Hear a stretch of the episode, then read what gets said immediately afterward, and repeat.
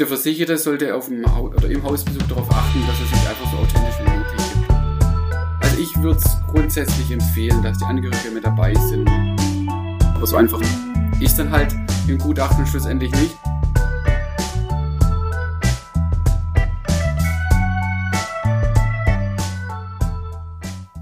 Hallo liebe Zuhörer und Zuhörerinnen.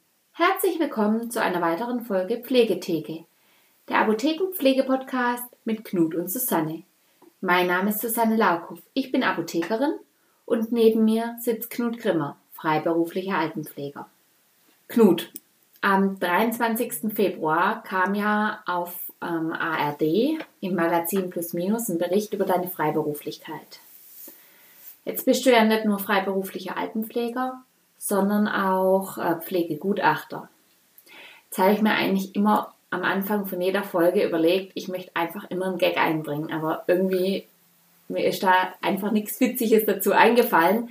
Ich möchte behaupten, mir ist fast das Lachen vergangen. Ja, das ist ein ernstes Thema.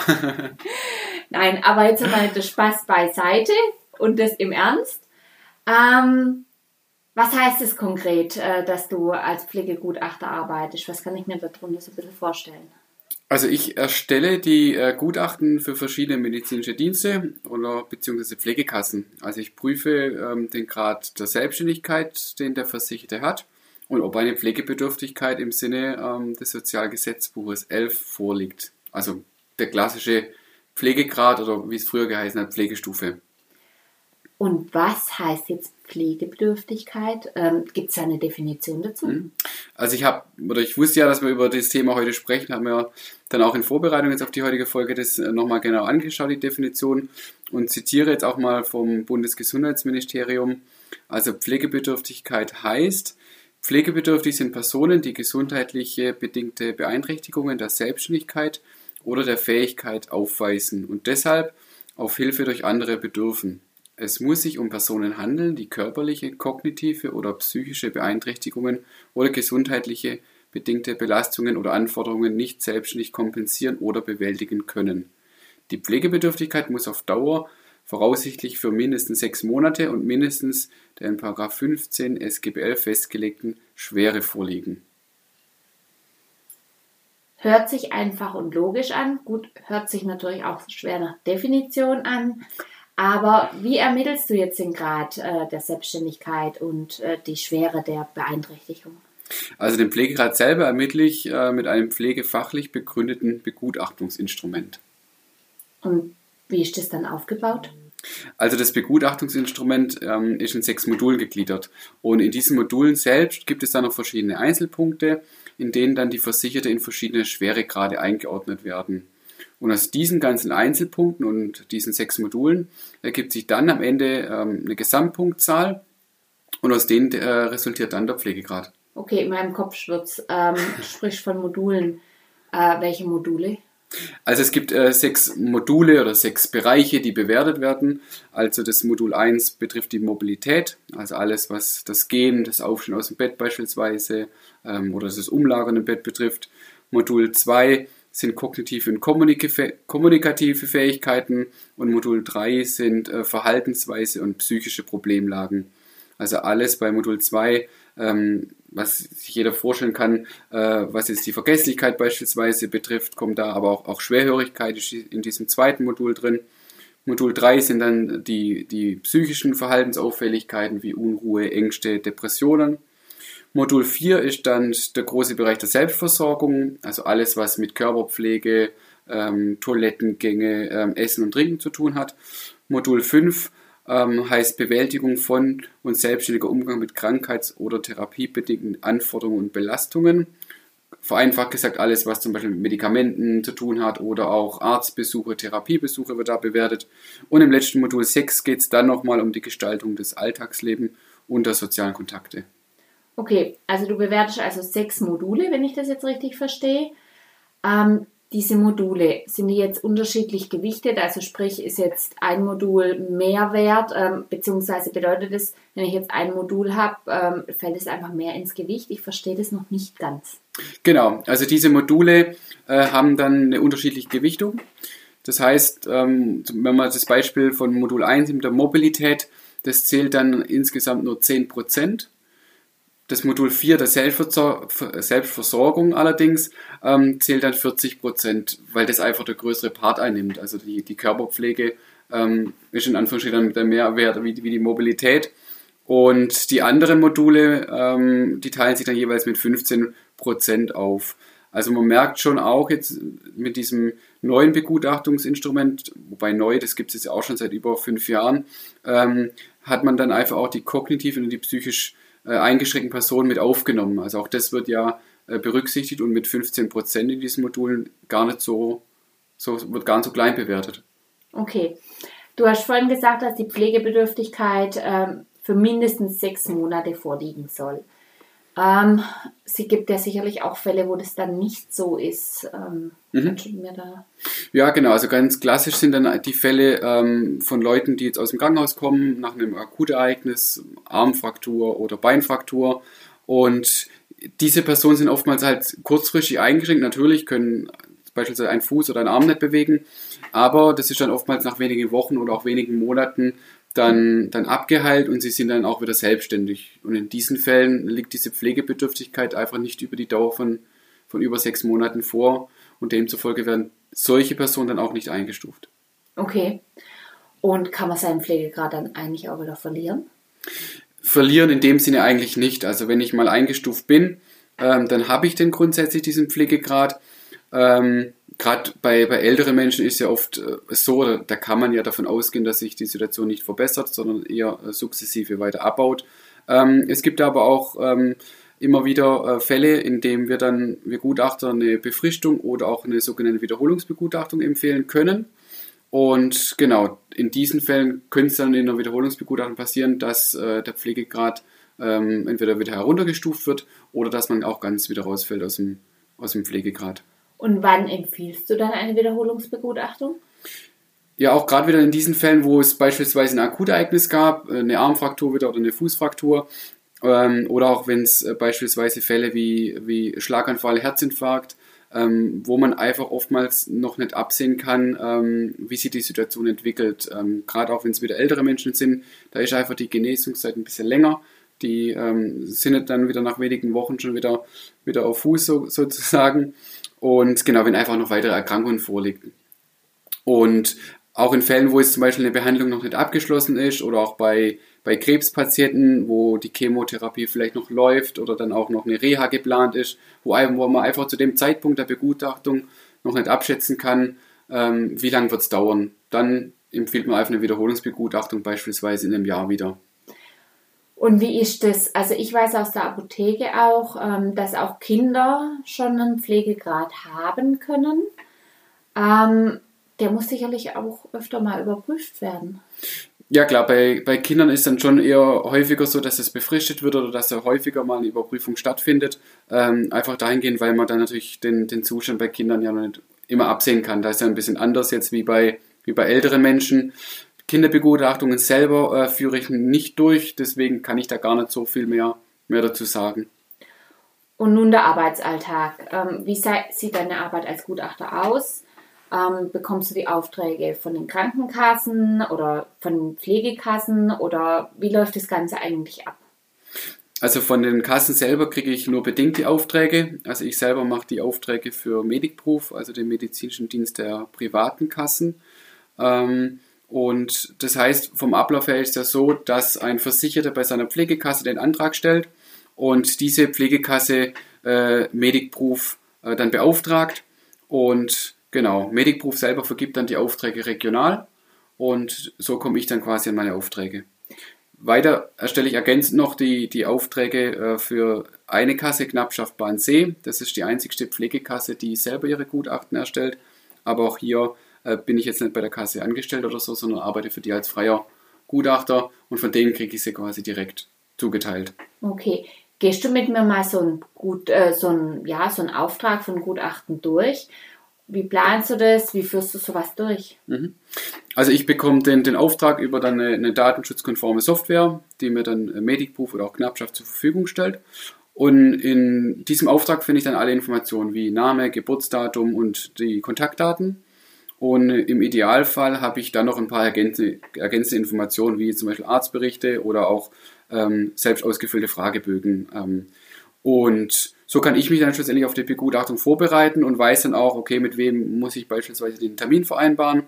Und dann erfolgt die telefonische Terminvereinbarung mit dem Versicherten selber oder dann auch mit den Angehörigen. Und genau, dann kommt es schlussendlich, wenn man einen Termin vereinbart hat, ähm, zur eigentlichen Begutachtung, dem dem Hausbesuch dann. Okay, jetzt geht's ans Eingemachte.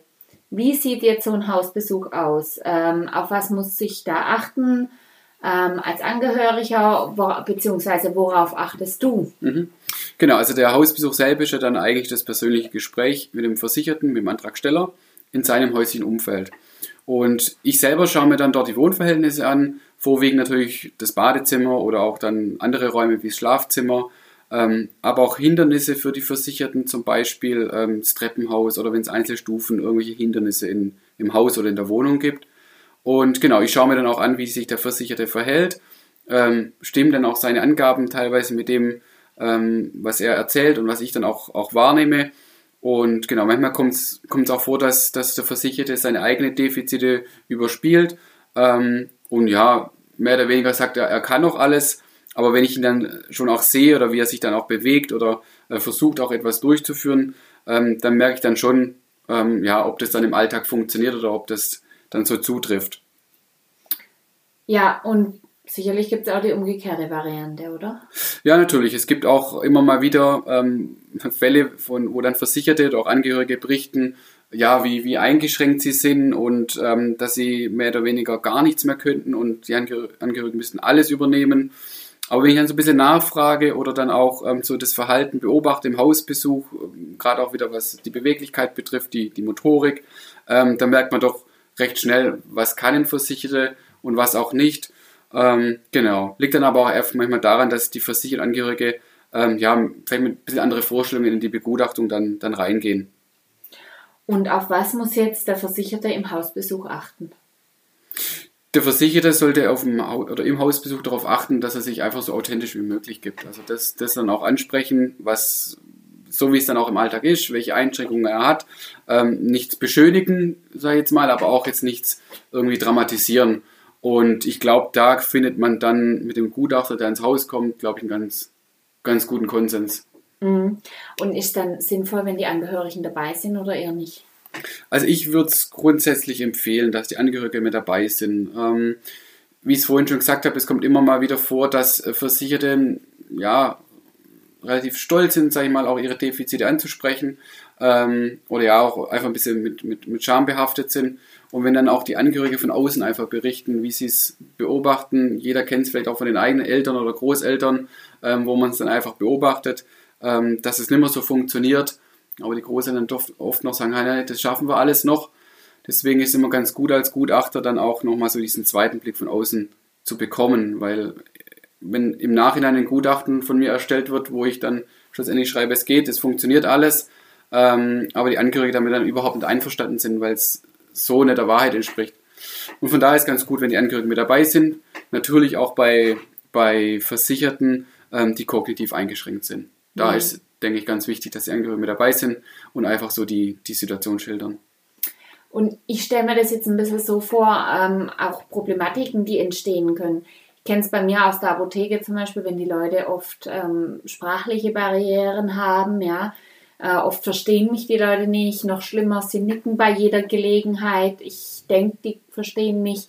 Ähm, dabei war das gar nicht so äh, oder ja, es passiert ja vieles unabsichtlich. Die Leute vergessen mal was. Sicherlich bist du auch mal bei Demenzkranken.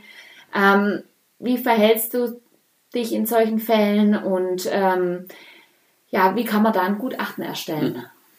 Also das A und O ist immer das, was ich im Hausbesuch sehe. Also da kann man schon sehr viel rausnehmen, aber gerade wenn auch eine, eine sprachliche Barriere besteht, ist es oftmals sehr schwierig, gerade auch was die Vorgeschichte, die Anamnese betrifft. Ähm, ganz oft wird dann halt gesagt, okay, ähm, man ist mehr oder weniger schwer herzkrank, aber ich brauche ja schon eine gewisse, gewisse Diagnose dazu, eine Ursache, eine Anamnese, woher kommt das oder ähm, warum jetzt auch der Versicherte entsprechend ähm, Atemnot hat oder einfach nicht mehr so belastbar ist. Ähm, es gibt Kulturen, da ist es sehr, sehr ausgeprägt, ähm, wo dann beispielsweise gesagt wird, äh, die Mama kann nicht mehr, die Mama kann nicht mehr, aber wenn man dann nachfragt, kriegt man keine so richtige Antwort. Ähm, oder auch dann kommen die Aussagen, äh, ich mache alles. Also jemand für seine Angehörigen, ich mache alles für ihn, aber ich muss ja auch wissen, warum. Warum kann jemand was nicht mehr selber machen? Ähm, und da ist es dann manchmal so, dass sich das die Angehörigen oder auch die Versicherten relativ einfach vorstellen. Sie sagen, sie können nichts mehr und dann wird es ja schon entsprechend bewertet, aber so einfach ist dann halt im Gutachten schlussendlich nicht. Ähm, von daher ist das, was ich vorhin gesagt habe, dass die Angehörigen mit dabei sind, ist halt einfach ganz wichtig, äh, dass die mir das schildern können von außen oder wenn es irgendwelche Nachbarn, Bekannte gibt, einfach jemand vielleicht auch Neutrales. Das ist immer ganz gut.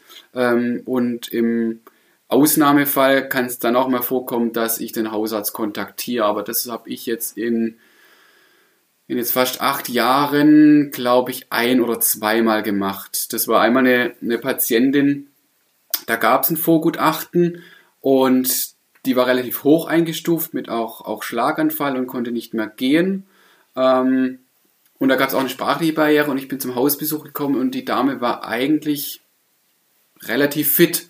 Also wurde ein Höherstufungsantrag gestellt, also das heißt, eigentlich müsste sich die Situation verschlechtert haben. Mhm. Ähm, und sie war eigentlich jetzt gar nicht so wie im Vorgutachten beschrieben. Also sie war relativ mobil, relativ fit, aber aufgrund der Sprache, sprachlichen Barriere konnte mir da sie selber oder auch der Ehemann gar nicht richtig sagen, was jetzt eigentlich los ist und warum überhaupt der Antrag mehr oder weniger gestellt wurde. Und in dem Fall habe ich dann im Nachgang mit der Hausärztin Kontakt aufgenommen, ähm, wie sie die Situation einschätzt. Und was kam dann da raus? Schlussendlich kam da dann dabei heraus, ähm, da hat sie dann äh, einen niedrigeren Pflegegrad bekommen. Ach ja. Okay, also im Prinzip hat sie da ihre äh, Pflegeeinstufung äh, ein Stück weit verloren. Ein Stück weit verloren, aber wie gesagt, damals war es so, die, die wussten gar nicht, warum überhaupt der Antrag gestellt wurde. Also manchmal ist es auch so, dass äh, wenn sie von der Kasse beraten werden, ähm, dass die dann auch sagen, okay, dann stellen sie einen Höherstufungsantrag. Wenn die irgendwie berichten, es geht alles schlechter wie vor zwei Jahren, dann mhm. sagt die Kasse, ja, dann stellen sie doch einen Höherstufungsantrag. Ja, okay, und das ähm, ist manchmal ein bisschen salopp dahergesagt ja. Äh, und dann macht man es und dann stellt sich halt raus, ach ja, der Arm, der vielleicht äh, noch entzündet war vor einem Jahr, der ja. geht in, in jetzt eigentlich besser. Und manches, ja, ist ja auch ganz gut, dass dann auch mal jemand nachfragt, was, was kann man alles machen, was kann man alles mhm. nicht machen, weil immer dieses, äh, ich mache alles für meine ja. Angehörigen, ist natürlich eine schwierige Aussage. Ja, aber man muss schon auch dazu sagen, also Rückstufen, Rückstufungen sind sehr, sehr selten. Also das ah, ja. muss dann, dann schon gut genau, genau. Also da muss das muss schon gut begründet sein oder gerade auch in diesen Fällen, wie ich es vorher gesagt habe, mit den Wiederholungsbegutachtungen, wenn damals einfach ein Akutereignis vorlag, was dann einfach ausgeheilt ist oder es gab eine Reha. Ähm, dann ist ja aber ein Stück weit auch schön, wenn sich äh, Leute wieder verbessern oder wenn die Selbstständigkeit wieder zunimmt. Ich glaube, das will ja jeder dass die Selbstständigkeit zunimmt und dann verzichte ich, glaube ich, doch lieber auf den Pflegegrad ähm, und bin dann wieder selbstständiger. Das ist so, weil die eigene Gesundheit äh, ist einfach unbezahlbar. Ja, definitiv. Ja. Vielen Dank für den Einblick. Vielen Dank an unsere Zuhörer, dass ihr wieder eingeschaltet habt. Bis nächste Woche bei einer weiteren Folge Pflegetheke, der Apothekenpflege-Podcast mit und zusammen.